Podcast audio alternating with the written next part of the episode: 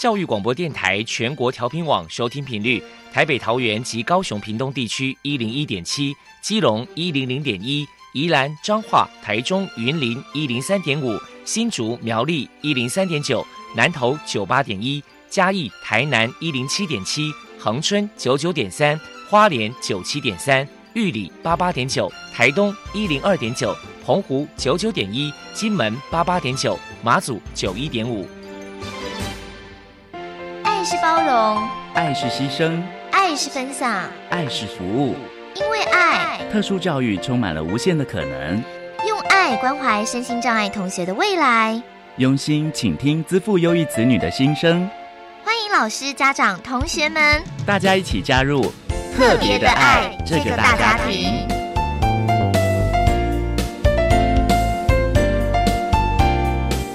本节目由教育部学生事务及特殊教育司指导，国立教育广播电台监制。欢迎收听。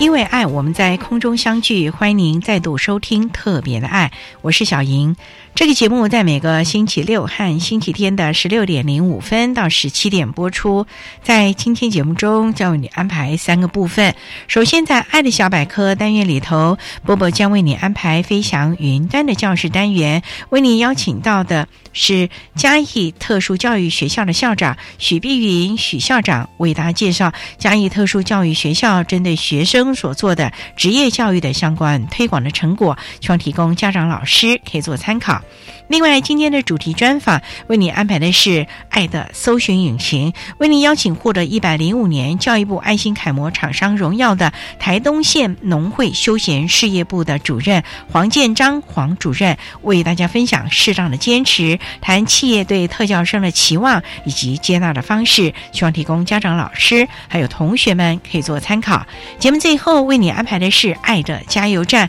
为你邀请获得一百零五年教育部爱心楷海模厂。商荣耀的花莲五饼二鱼海景民宿的负责人关立新关老师为大家加油打气了。好，那么开始为您进行今天特别的爱第一部分，由波波为大家安排飞翔云端的教室单元。飞翔云端的教室，特殊儿是落难人间的小天使，老师必须要拥有爱的特异功能，才能够解读与引导特殊儿。教师是特殊教育非常重要的一环，我们邀请相关的老师分享教学技巧、班级经营、亲师互动等等的经验，提供给教师们参考运用哦。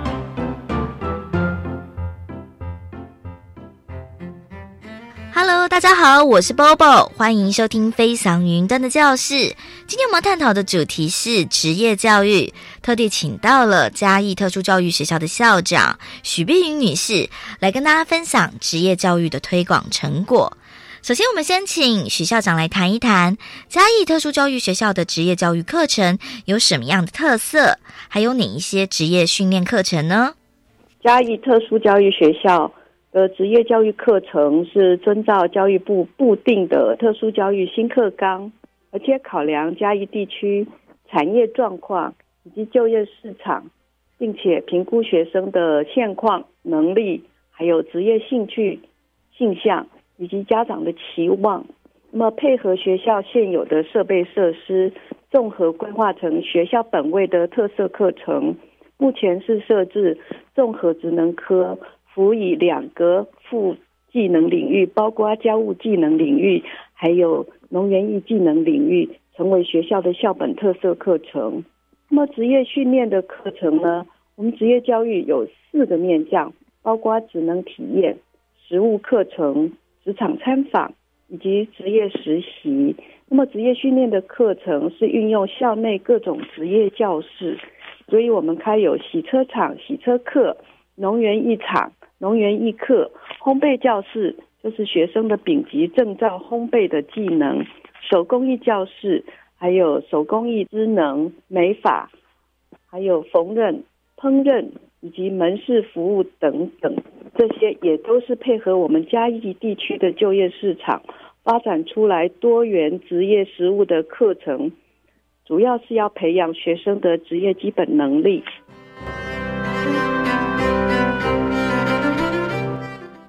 接下来，我们就请许校长来介绍一下，针对职业教育，学校曾经举办过哪一些活动，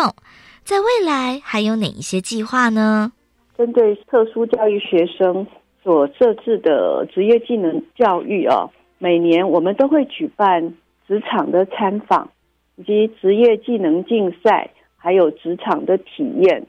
职场的实习。尤其在高二、高三开始，我们学生就打破跨班分组，成立工作队，到附近的职场去实习。那么，针对职场实习成绩比较好、职业适应能力也比较好的同学呢，到高三的时候，我们就没和他做社区化的实作，也就是说，一个人到他居家附近的职场去做实作，准备未来就业的一个桥梁。那在高三的同学在毕业之前，我们也会带到嘉义地区的职业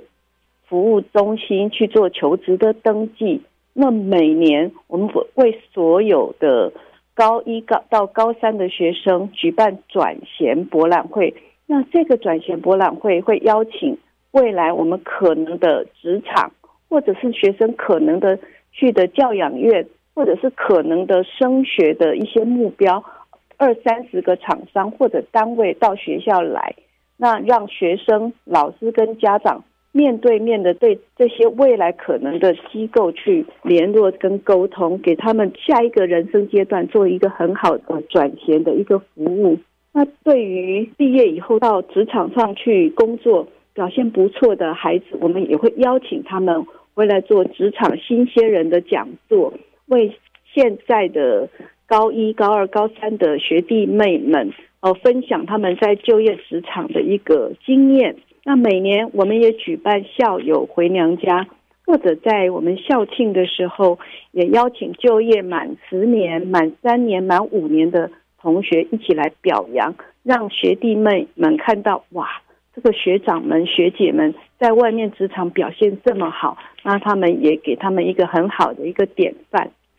那未来呢？我们也希望说，对于学生在学校的一个职业能力的培养，我们继续的来深化，就是培养他们就业准备度。所以在学生们的职业的态度、职业的技能、职业的认知方面，我们都会持续的努力来加强，以便提升孩子们的独立生活的能力，不仅贡献自己。贡献自己的家庭，也能够把自己微薄的一些能力贡献给社会。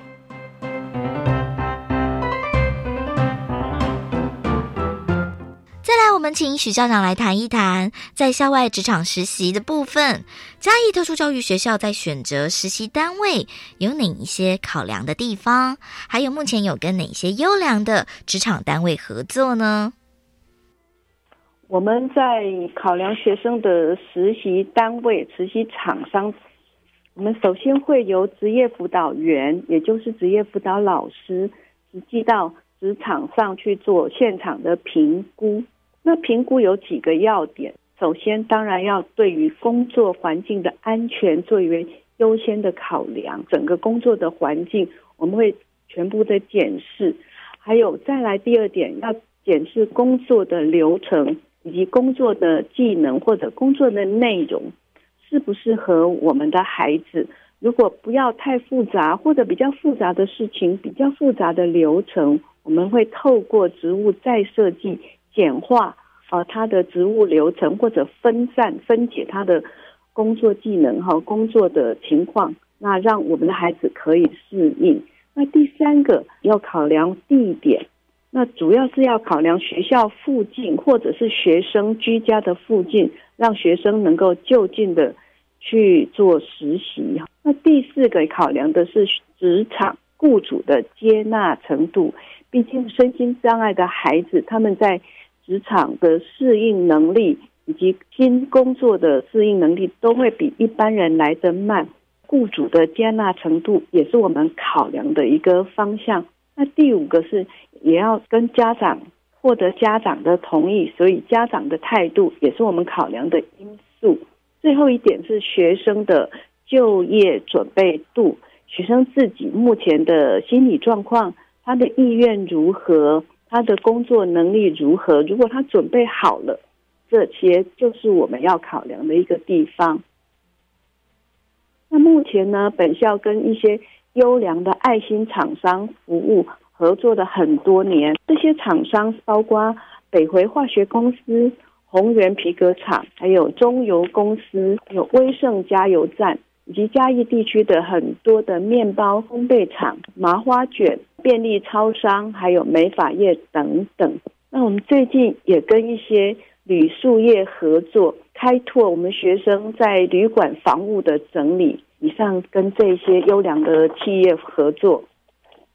我要特别感谢我们社会上的一些优良企业，那本身它的企业规模并不是特别的大，那他们所雇佣的特殊教育的学生或者身心障碍人士的雇佣比率，远远超过法定的需要雇佣的人数。那我们的孩子也许有些是自闭症的，他没有办法配合加班，也许他的工作能力没有很好，但是这些的雇主。仍然用呃他的企业的社会责任以及他的耐心，持续的雇佣我们的孩子，让孩子后来也能够逐渐的进步。我想这些企业都是我们特别要感谢的，包括了北回化学公司以及宏源皮革，还有一些中游的一些站长。那么孩子刚开始到职场上去的时候，也不会扫地，分不清楚要加什么的油，但是他们都。一点一滴，慢慢有爱心、有耐心的指导他们，所以到现在也都成为职场上非常好的一个生力军。那我们最长毕业到现在的孩子，已经有就业满十几、二十年的都有了。那他们在银行的存款都不会比老师少，这是我们觉得最安慰、最值得庆幸的地方。特别感谢这些优良企业。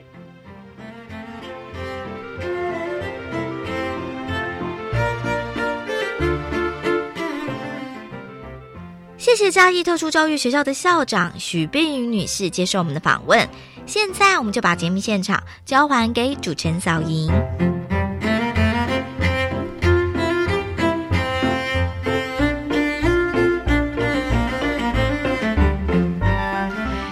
谢谢嘉义特教学校的许碧云校长以及波波为大家分享的有关于嘉义特教学校针对孩子们所提供的职业教育推广的成果，希望提供家长老师可以做参考。您现在所收听的节目是国立教育广播电台特别的爱，这个节目在每个星期六和星期天的十六点零五分到十七点播出。接下来为您进行今天的主题专访，今天的主题专访为您安排的是爱的。搜寻引擎为您邀请获得一百零五年教育部爱心楷模厂商荣耀的台东县农会休闲事业部的主任黄建章黄主任，为大家分享适当的坚持，谈企业对特教生的期望以及接纳的方式。今天黄主任要为大家介绍台东县农会休闲事业部所属的东游记温泉度假村，提供台东特教学校学生们实。实习的重点以及相关的经验，希望提供家长老师可以做个参考啦。好，那么开始为您进行我们今天特别爱的主题专访《爱的搜寻引擎》。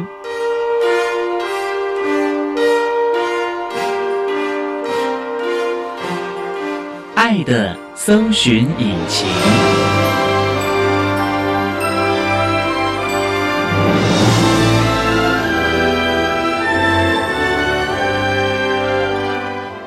今天为大家邀请到的是获得教育部一百零五年爱心楷模的厂商台东县农会休闲事业部主任，也是东游记温泉度假村的主任黄建章黄主任。主任您好。主持人、各位听众，大家好。今天啊，特别邀请黄主任为大家来分享适当的坚持，谈企业对特教生的期望以及接纳的方式。那首先啊，要先请黄主任介绍。我们刚才要介绍，您是台东县农会的休闲事部，可是就有一个东游记温泉度假村。台东县农会跟这两个有什么关系吗？东游记温泉度假村是台东县农会的一个事业单位，隶属于县农会的休闲事业部作为管理。台东县农会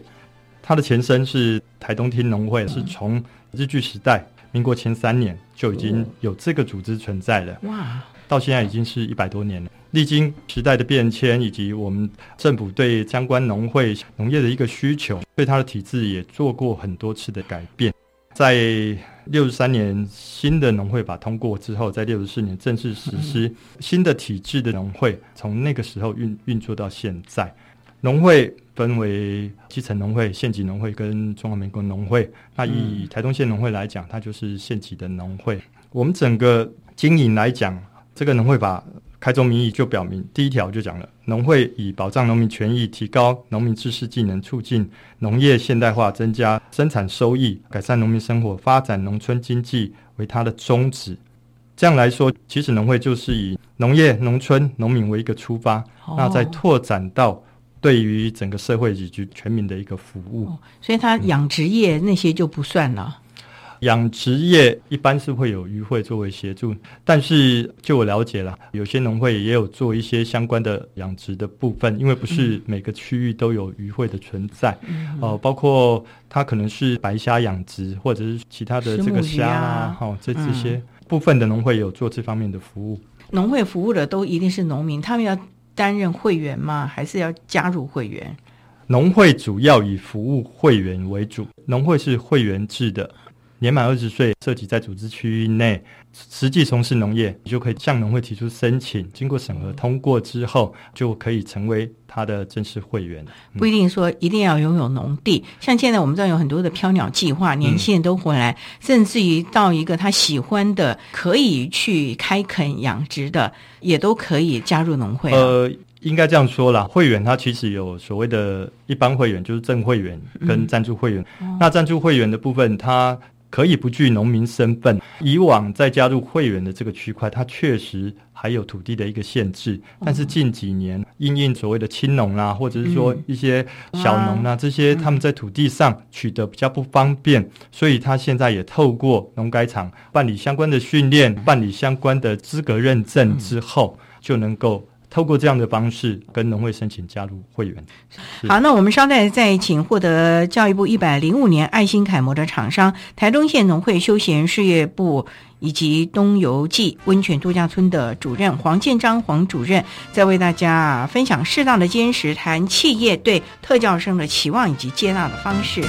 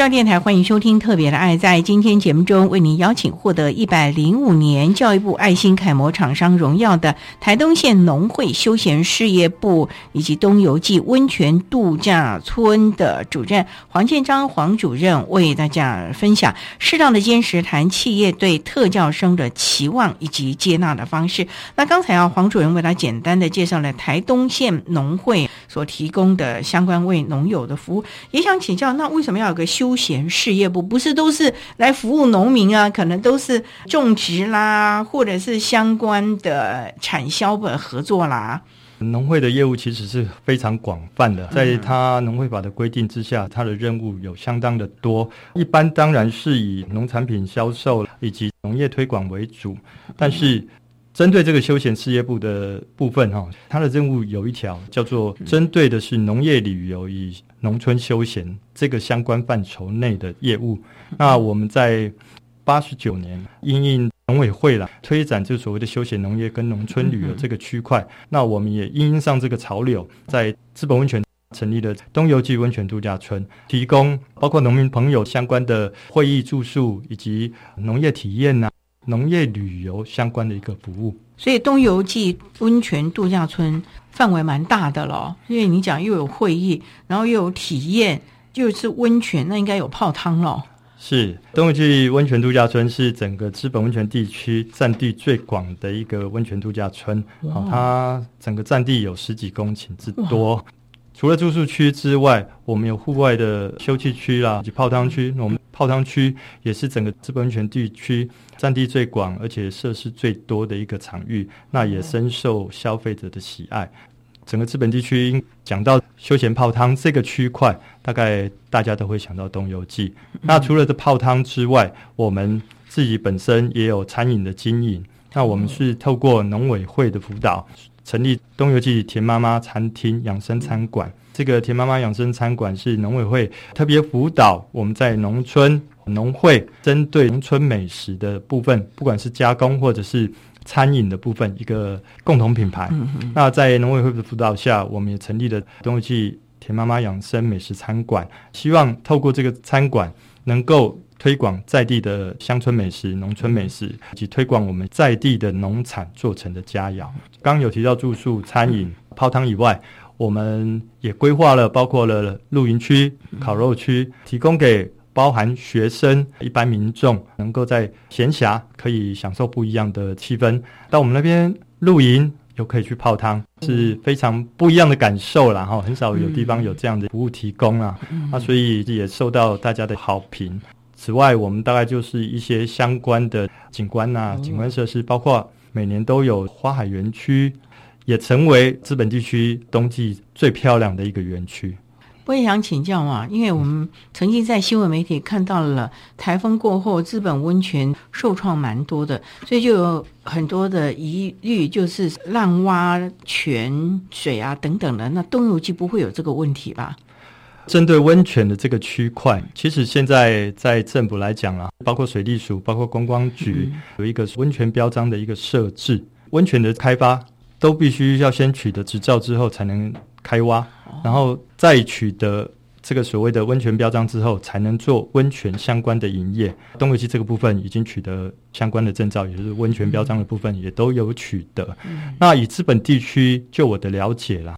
温泉的全量、全值的部分，在全省。应该排名前面，然后为什么？它的温度也相当的高，品质也相当的好。全量的部分，政府都有在做监控的一个机制。其实有一些温泉区是有点过量超挖的一个状况，那在资本温泉这个部分倒是还好。控管得宜！那我们稍待再请获得教育部一百零五年爱心楷模厂商荣耀的台东县农会休闲事业部的东游记温泉度假村的主任黄建庄黄主任，再为大家分享适当的坚持谈企业对特教生的期望以及接纳的方式。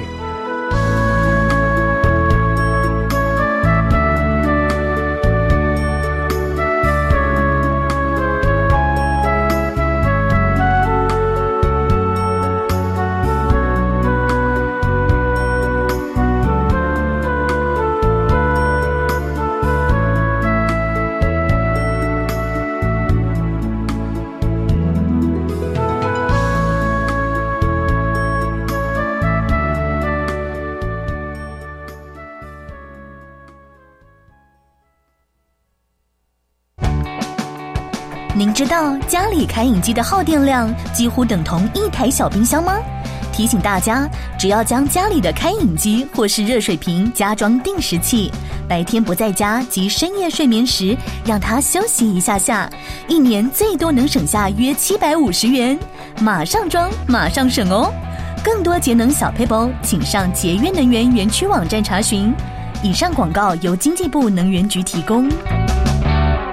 十二年国教新课纲将在一百零八学年度开始实施，你知道有哪些改变吗？有哪些应应的配套措施？有哪些学校的试行经验呢？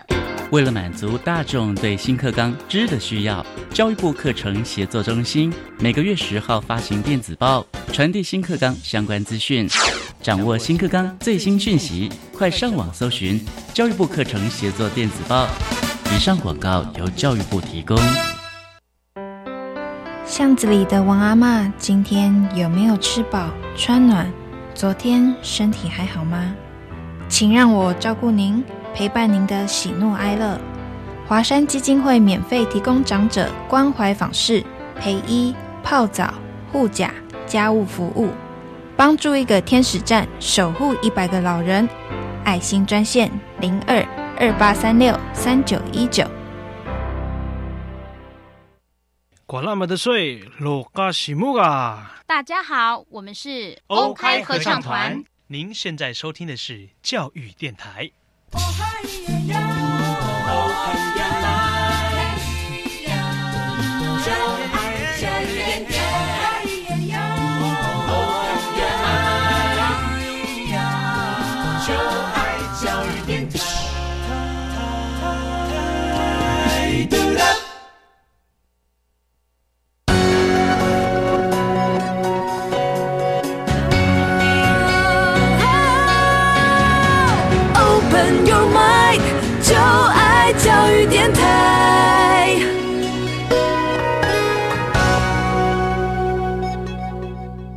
教电台欢迎收听《特别的爱》这个节目，是在每个星期六和星期天的十六点零五分到十七点播出。在今天节目中，为您邀请获得教育部一百零五年爱心楷模厂商荣耀的台东县农会休闲事业部的主任，也是东游记温泉度假村的主任黄建章黄主任，为大家分享适当的坚持，谈企业对特教生的期望以及接纳的方式。那刚才在节目的第一部分，黄主任为大家简单的介绍了台东。县农会休闲事业部啊，以及我们东游记温泉度假村相关的服务措施了。我们知道获得爱心楷模厂商这样的一个荣耀，其实是蛮难得的。那当初台东县农会啊，怎么会有这样的一个缘起，会让国立台东大学附属特殊教育学校的孩子到东游记温泉度假村来实习，甚至于工作呢？农会本身它是一个公益性质的社团法人。或许有些民众认为他是公法人或者是公部门，其实他不是了哈，他主要是具有公益性质的一个社团法人。但是在相关的规定下，他的法定任务除了一般的农业推广、农民照顾以外，其实也包含到社会服务以及救助的这个区块。那在行有余力的状况下，善尽社会责任一直是农会，也是我们台东县农会秉持的一个理念。事实上，我们每年都有编列相关的经费，协助公益社团或者是说公益活动的办理。包括前一阵子二月六号花莲赈灾，那在这个事件，花莲遭受很大的伤害。那这个部分，以台东县农会来讲，除了鼓励员工自由乐捐之外，那也以农会的名义捐款。那另外，在这一阵子，因为菜价崩跌啦，高丽菜滞销，所以也做了高丽菜的一个促销。把这个促销募得的金额捐助给台东县的这些社福团体，所以相关的这些活动，我们其实一直在做了哈。那这也是我们县农会一直坚持的一个要善尽的社会责任。那怎么会有机会让台东大学？这什么缘起？是老师找你们，还是你们主动开发的？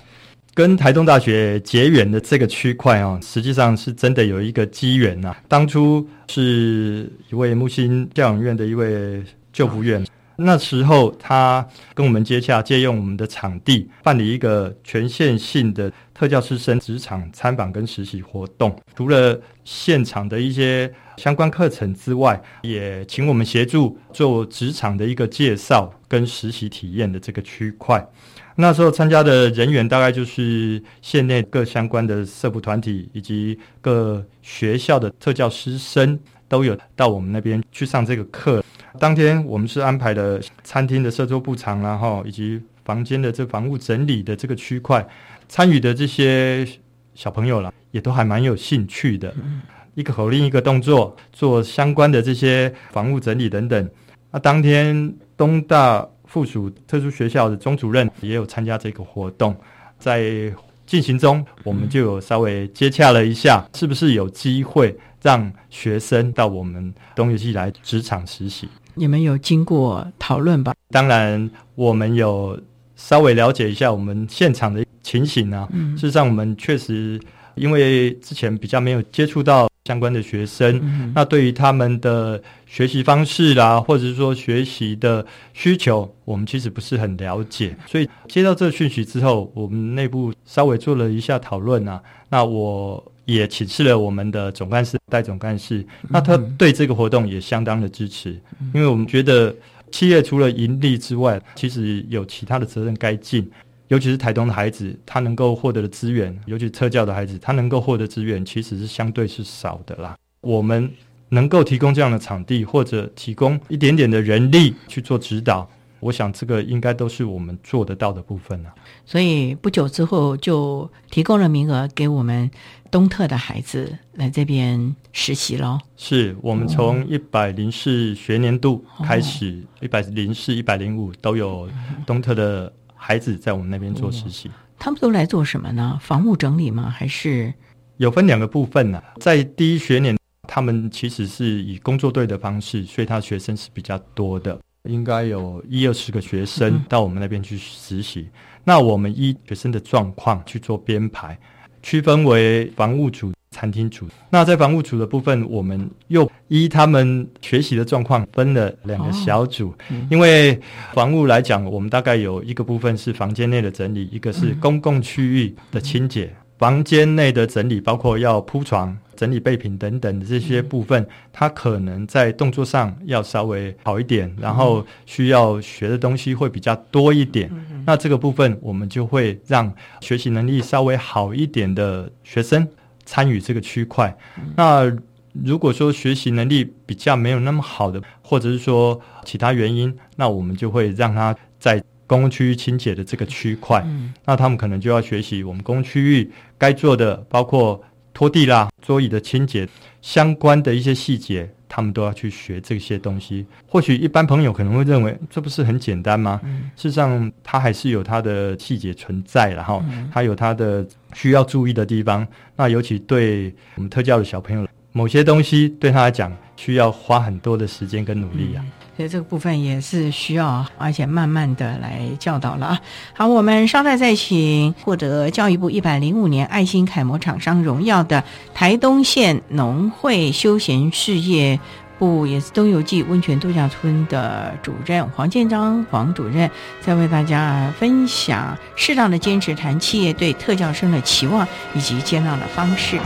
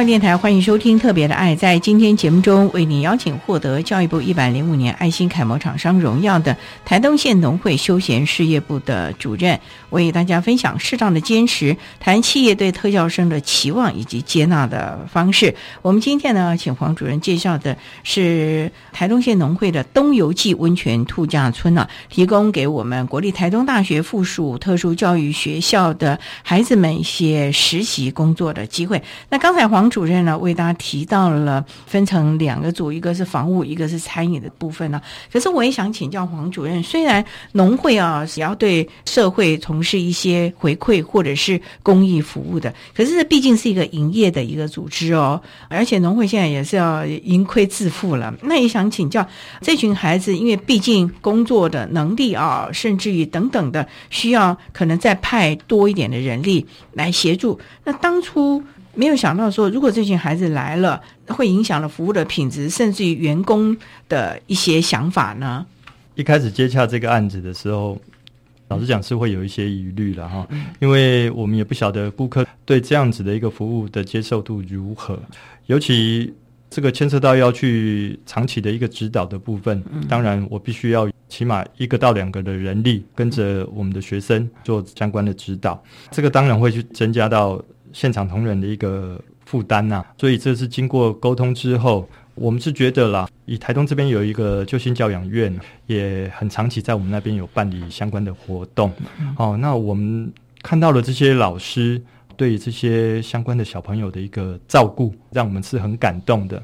我们就跟同仁分享这个部分，我们是不是也能稍微。尽一点能力协助我们这些相关的小朋友能够获得比较好的一个机会，其实同仁也都很赞同这样的一想法啦。当然，安排工作就是一个很重要的一个课题了。对，因为小朋友的学习能力或者是小朋友适合的工作，我们要去理清，也要去界定这个区块啦。所以，工作的选择反而是我们在当初呃跟老师相互讨论之下去决定，在哪个部分小朋友能够接受。也不会造成现场的困扰哈，因为怕有些时候会干扰到其他的工作运行或者工作的进行，而且要抢时间呢。有的时候对，因为以营业单位来讲，可能忙就是那一小时两小时，有时候同学加进来之后，反而会造成现场的混乱，其实会造成一些不必要的困扰啦。以房屋整理来讲，它是比较没有跟客人接触到的部分，那它的时间点也会在客人退房之后。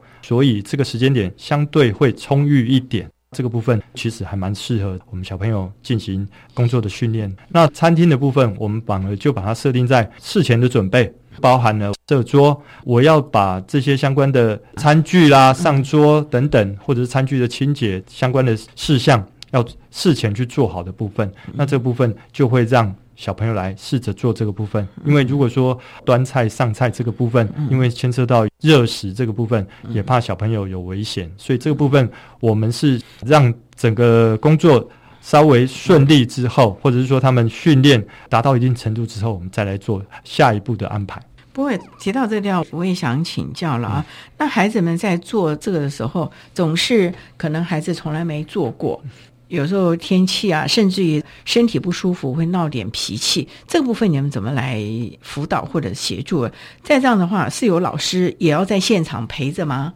没有错哈，大部分的同仁都很少接触到特教的同学，所以他们的学习状况或者是学习的方式，其实我们也不是这么清楚。那经过跟老师的讨论之后，我们就是把相关的工作做细项的切割、步骤化，让小朋友能够。一步一步重复练习，那这个当中其实是需要老师的协助啦。我一直觉得老师是最辛苦的啦。我们的指导人员可能说一次说两次，老师对这些孩子可能要说的非常非常多多次，甚至于等回到学校之后，老师还要做这方面的检讨，再帮他做一下复习等等。老师。认真的程度啦，付出的时间跟心力其实是更多的。至于刚提到小朋友会闹脾气什么，这个确实有发生这样的情形。因为老师跟这些同学的接触时间相对是久的，也比较了解他们的个性，通常会把小朋友分开指导，把他带到旁边安抚他的情绪。我们只是从旁的一个协助。最重要还是老师了啊！可是也很。欣喜的就是企业能够提供这样的一个实习的机会，让孩子们有一个职场的真正见习的机会了。好，那我们稍待再请台东县农会休闲事业部的主任黄建章黄主任为大家分享适当的坚持，谈企业对特教生的期望以及接纳的方式。今天介绍的是台东县农会所附属的东游记温泉度假村，提供了我们国立台东特殊教育学校学生们实习的机会。我们稍待再请黄主任为大家分享喽。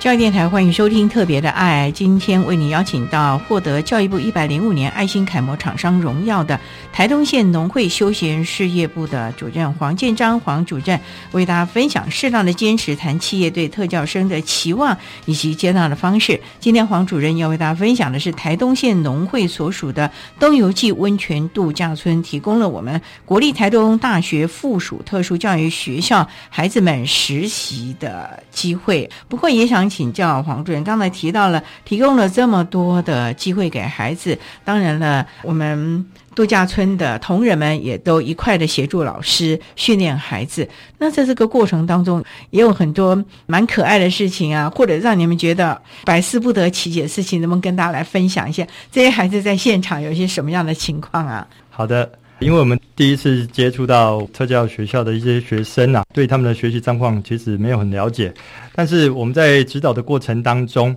指导干部就会发现，最早我们是每周一天到我们这边来做实习，总共有一个学年呢，哈，都是每周一天的一个方式。常常这一周教的或许只有三个步骤或者四个步骤，但是到下一周来的时候，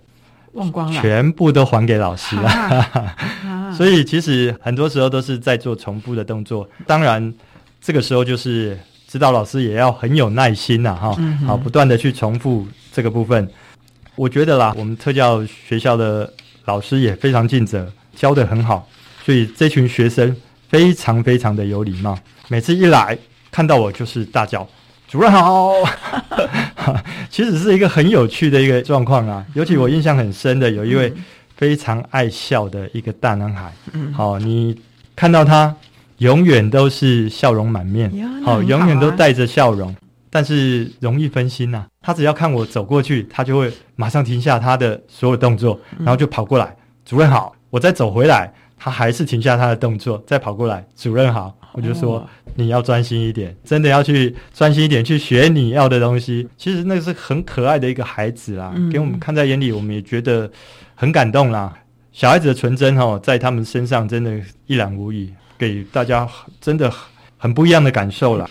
也有一个我们一个胖胖的大男生啊，情绪上比较容易有波动，在情绪不好的时候，偶尔就会发出怪声，大家就会盯着他看。这个时候啊，通常就是老师要出面了哈，我们的指导老师就会把他带到旁边去做一下安抚。后来才知道，刚刚没有给他喝饮料，好，所以他就 心情不美丽，就发出抗议的声响。那个是很可爱的一件事情呢。那个饮料是你们提供还是哦，我们老师？提供的。嗯结果他没喝到，因为我们餐厅同学来的时候，大概都会准备一些饮料，好让他们在休息时间可以饮用。那可能他没喝到吧，所以上课就不太美丽，啊 所以就会发出怪声，那大家就要停下来等他，而且要了解他到底为什么不开心、啊。对对对可是他们也就很大方的说出来，我觉得这样也比较好处理了啊。嗯呃，那这些孩子你们看到了之后，是不是感觉非常非常的可爱啊？对，真的是嗯很可爱啦。当然，每一个人就是天真无邪的那一种态度了哈。那其实让我们有不同的一个感受了。嗯，那顾客呢、看到了这群孩子在那边服务，他们有些什么样的感想或者是回馈呢？我分享一个例子啦，在他们实习的某一天呢、接近中午的时段，餐厅临时接到团体要来用餐，这是临时性的啦，已经快到了。所以嗯变成我们还没有准备这些相关的餐具啦，就还没设桌这个部分。由于时间紧迫了，一定要在客人到达之前完成这些事情啊，所以我们就麻烦我们的这群孩子来帮我们共同完成。在大家的努力下，在客人来之前完成了这件事情。当天的领队跟客人也稍微有看到了哈，就是由我们这群孩子共同来完成。他也询问了我们怎么会让孩子来做这些事情，那我们把他们来这里实习。学习的相关事情跟客人做说明之后，嗯这个导游跟客人都高度的肯定跟鼓励，嗯对于这些孩子来讲，也是一个很大的肯定啊。嗯我想，在这个职场学习当中，能够学到一些事情，学到一些技能，而且是能够被其他人所肯定的，我想这才是我们在办理这个相关的职场训练的时候最大的成效了。不过主任，我也想请教了，孩子们进来到实习结束，有没有看到他的成长啊，或者是工作能力的增进、职业态度的改变啊等等？那家长有没有觉得孩子长大了？家长的部分、哦，事实上我听过一个家长在叙述啦，孩子在我们这边学习之后，他分的是在房务组啦，他回去之后会自己整理房间的，会自己叠被，他会自己来整理相关的东西。家长就觉得这个孩子长大了，来学了之后，真的会更能够去处理自己的一些相关的事物啦。即使没有进入职场，但是对自己生活的料理，哦，起码是进步了。所以他对这个其实相当的一个肯定啊。所以啊，我们提供实习的机会，最重要就是希望孩子有这样的一个机会，接触到社会大众，让大家也能够了解这群孩子。对于工作上的期盼，以及他们也是有能力的，所以我们也真的很希望我们的企业界，不管是大型企业或者中小企业，甚至于社区一些小型的店面呢，我们也期望说，是不是可以提供相关的实习或者工作的机会给我们这些特殊需求的孩子，让他们也能够有一些的学习成长了啊。那我们今天也非常的谢谢获得一百零五年教育部爱心楷模厂商荣耀的台东县农会休闲事业部的主任黄建章黄主任，为大家分享了适当的坚持谈企业对特教生的期望以及接纳的方式。今天为您介绍的是台东县农会所属的东游记温泉度假村，提供了我们国立台中大学附属特殊教育学校学生们实习的一些机会的心得分享了。非常谢谢黄主任的分享，谢谢您。谢谢主持人，谢谢各位听众朋友。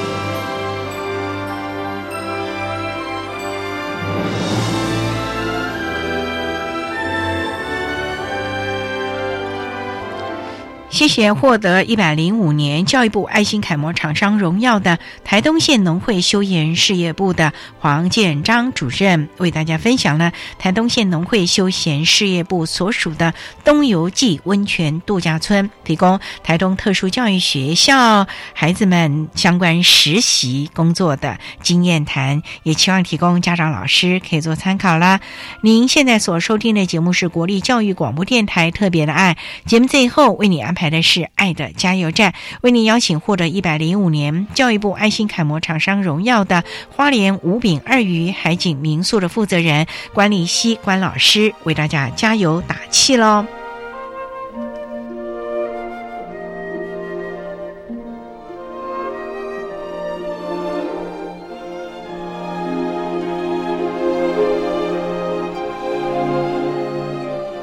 爱的加油站。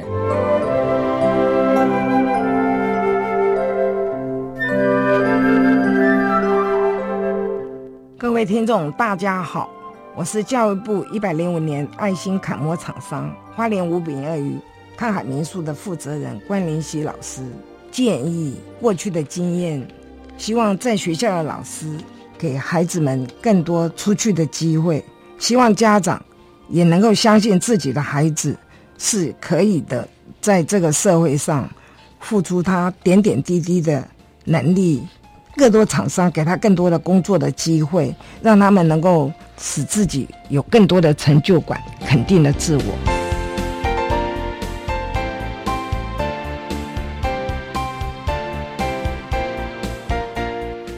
今天节目就为您进行到这了，感谢您的收听。在下个星期节目中，为您邀请。台湾儿童发展早期疗愈协会的常务监事，也是花莲慈济医院复健科的主任梁中照梁主任，为大家说明可以不要说抱歉，谈早期疗愈的重要性以及相关专团的协助方式，希望提供家长老师可以做参考。感谢您的收听，也欢迎您在下个星期六十六点零五分再度收听特别的爱。我们下周见了，拜拜。